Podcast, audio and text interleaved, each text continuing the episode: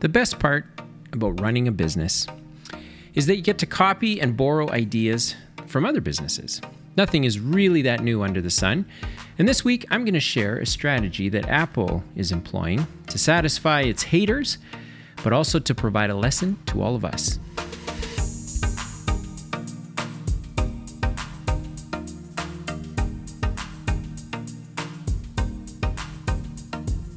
All right, welcome to this week's episode of Dylan's podcast. I am Dylan Gallagher. This is my podcast where once a week I share some thoughts about what it means to have a business, to be an entrepreneur, to try and build something meaningful.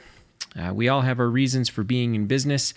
And sometimes it's hard to find other people to talk to about those reasons and some of the issues and challenges that come up as we are running our businesses. And so once a week, I take a few minutes to share some thoughts about the things that I'm discovering in hopes that it would help you, the entrepreneur.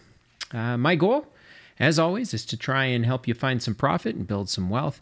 And I do that by using examples uh, from the portfolio of businesses that I'm responsible for, as well as looking into the marketplace and looking at what other businesses are doing.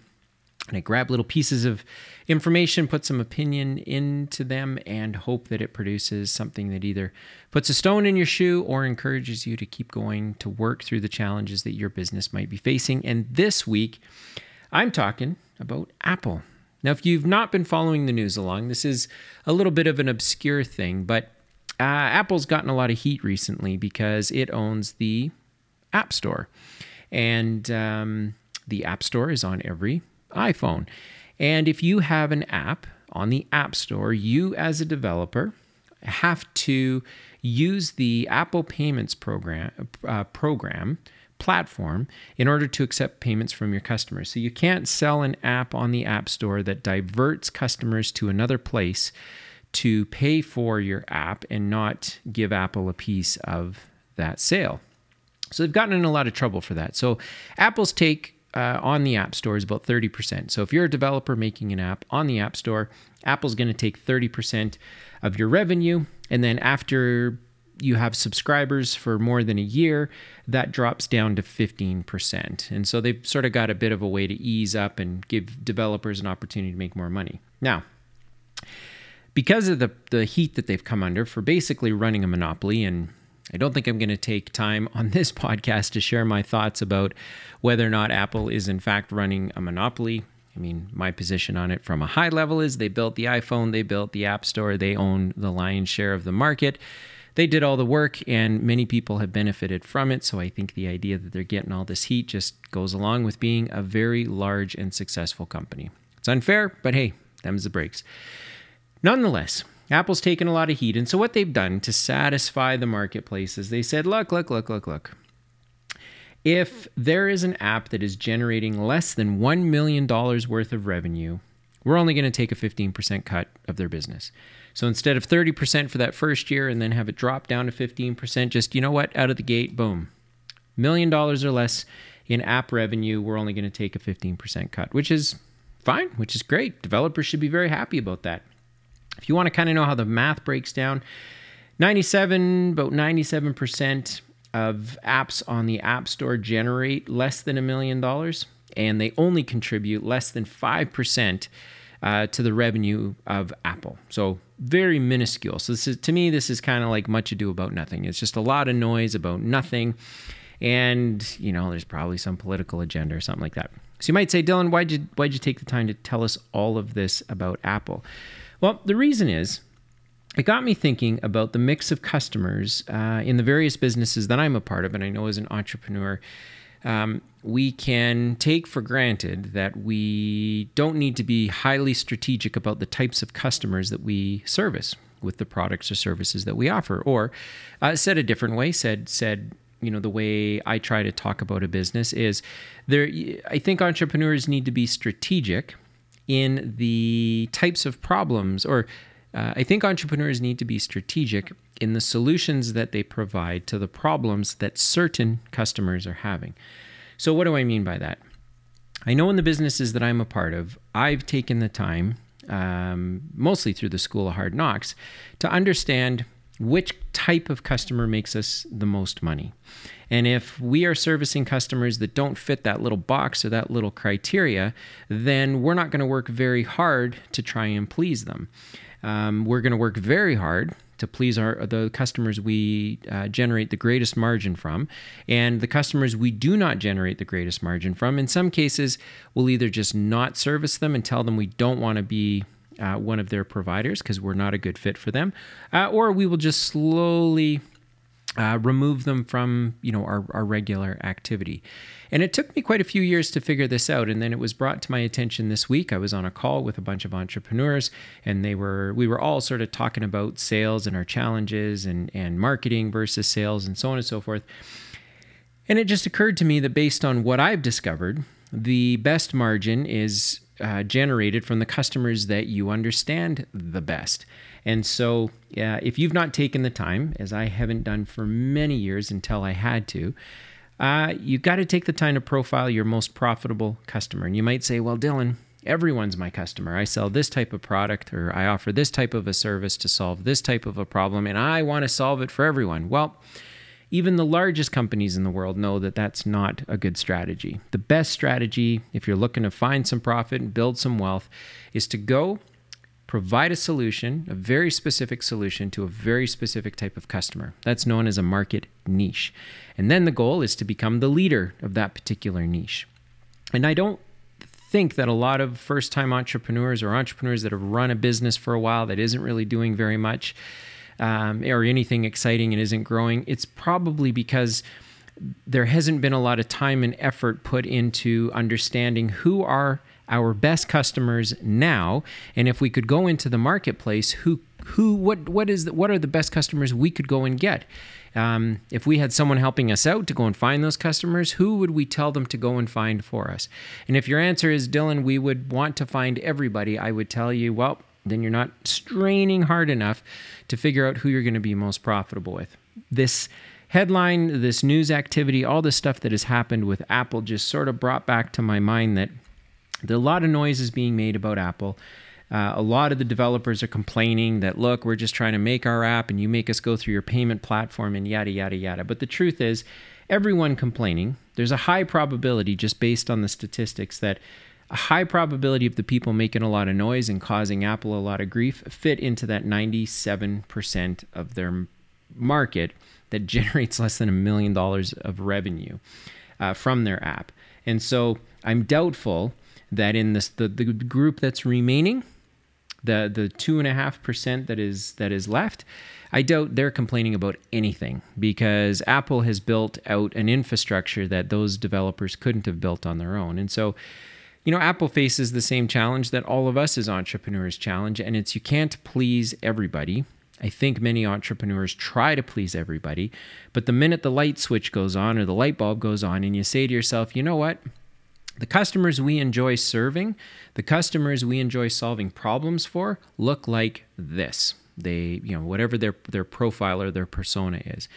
And you know what? We're just going to forego opportunity now and we're only going to focus on that specific type of customer. Now, in our construction business, uh, it's not so much a customer as much as it is a type of project. And so in the past, we would take we would take a run at every project we could find, and then with a little bit of thought and a little bit of necessity to generate margin and to generate cash flow, we just started saying no to certain opportunities. And we started leaning really hard on the opportunities that we knew we could do really well and that would be highly, highly profitable for us. Took that over, I took that same idea over to our transportation business and it worked the same way. You know, we did a little bit of work to try and understand who who do we service best, came up with a profile and then went out to the marketplace and introduced ourselves to those types of customers and wouldn't you know increased our revenue, increased our sales, and are enjoying working with a different group or, you know, a, a, different group of people. Let's just put it that way. I'm not trying to be rude, I'm not trying to be dismissive, but I have learned, and it's taken me years and years to learn, that you actually do not want to sell to everybody. Everybody isn't your customer. I just don't believe that. I think for many, many, many entrepreneurs and small businesses, that's where a lot of profit is lost. That's where, if it's not profit in terms of dollars, it's profit in terms of time because you can't service everybody to the same degree that you would like. It, it, I think the general rule of thumb is that your your most difficult customers take the most time from you, and they are the least profitable. Your best customers require little to no involvement of time from you, and they generate the most profit. But f- for some reason, you know, we're we're as entrepreneurs, I think we just simply want to, uh, you know, run a profitable business, but we don't take the time to be to be surgical or to be strategic or to be precise in who uh, we are trying to solve problems for with our products or services. And this thing with Apple just highlighted for me that even if you're Apple, you still struggle with this. And in Apple's position, they have a brand to protect, they have a very public persona. Uh, that they have worked hard to uh, earn. They own a massive chunk of, of their respective marketplace, and so they, you know, they sort of had to give in to the majority, even though uh, the majority uh, of their developers generate less than 5% of their revenue. They still, you know, it was the right thing to do. I think we all understand that, that makes a lot of sense. However, there is a lesson there for all of us entrepreneurs that um, you do need to cater to the customers or to the project or to the pro, you know, the, to the most ideal profile of who your business generates the most margin from. And this is especially true if you're in a competitive business. Uh, most entrepreneurs in a competitive business will say, well, there's nothing really that makes us different. You know, we do the same thing that everybody else does. Well, first of all, start there because that if that's true, then you're never going to make any money. Forget finding profit and building wealth. It's just not going to happen. You do have to figure out what makes what you do unique, and then you need to define the niche that you're going to be working inside of. You become the leader of that niche, and you only work with the type of, of customer that is most profitable. I get it. I can already hear some of the voices. There's one guy in particular I've pictured in my head right now that's like, well, that's garbage. I need to make money. I'm going to sell to whoever wants the thing that I'm selling. Okay, that's great, but there will come a time when you are hopefully wildly successful and you will not be in a position to service everybody who wants the product that you have. You are going to have to discriminate, believe it or not. You're going to have to discriminate and you're going to have to make a choice about the types of customers you're prepared to work with and the types of customers you're going to be prepared to let go of. You think of this as like that bird in hand theory, right? You think to yourself as a business owner, well, I already have this sale in my hand. Why would I let it go in hopes that there might be two more sitting in the bush? Well, once you get over that psychological hurdle, and start realizing that your ability to let go of the one in your hand that doesn't quite fit what uh, what your business is best catered or is best suited to serve, you start realizing there are other opportunities. As uh, someone said to me once, opportunities are like a bus. There's always another one coming.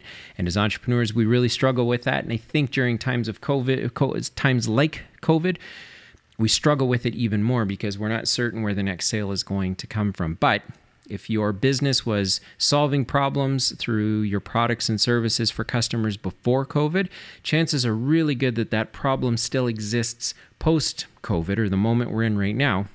But you may need to spend a little bit more time uh, clearly defining the problem that's being solved and then clearly defining who you're solving it for and then being proactive and strategic in going and getting those types of customers. So as always, I never know who needs to hear this, but I'm always surprised when the episode gets uh, published because I end up getting uh, some notes and some comments and some conversations ensue in the coming days over people that are either upset with what I've said because it annoyed them, or they're they they pondered it and they thought about it and they want to do some follow up. So if that's you, reach out. Let's talk. Let's talk about this particular topic of you know picking your customer and servicing and generating margin off of ideal customers, not every customer. I'd love love to hear your thoughts. Uh, if this podcast was meaningful, maybe you'll rate it, maybe you'll share it, maybe you'll leave a comment, maybe you'll do something with it, uh, because when you do, it gets in front of other entrepreneurs. And uh, I appreciate uh, this little audience that I seem to be building. It's nice to uh, know that the, this podcast is finding its way into the ears of folks that find it valuable. And uh, I do it to hear myself talk and to flesh out my own thinking, but I'm always happy to help you uh, in your particular business as well. I'm pretty easy to get a hold of. So if there's a way to connect, let's do it. And uh, I sure hope that you tune in again next week.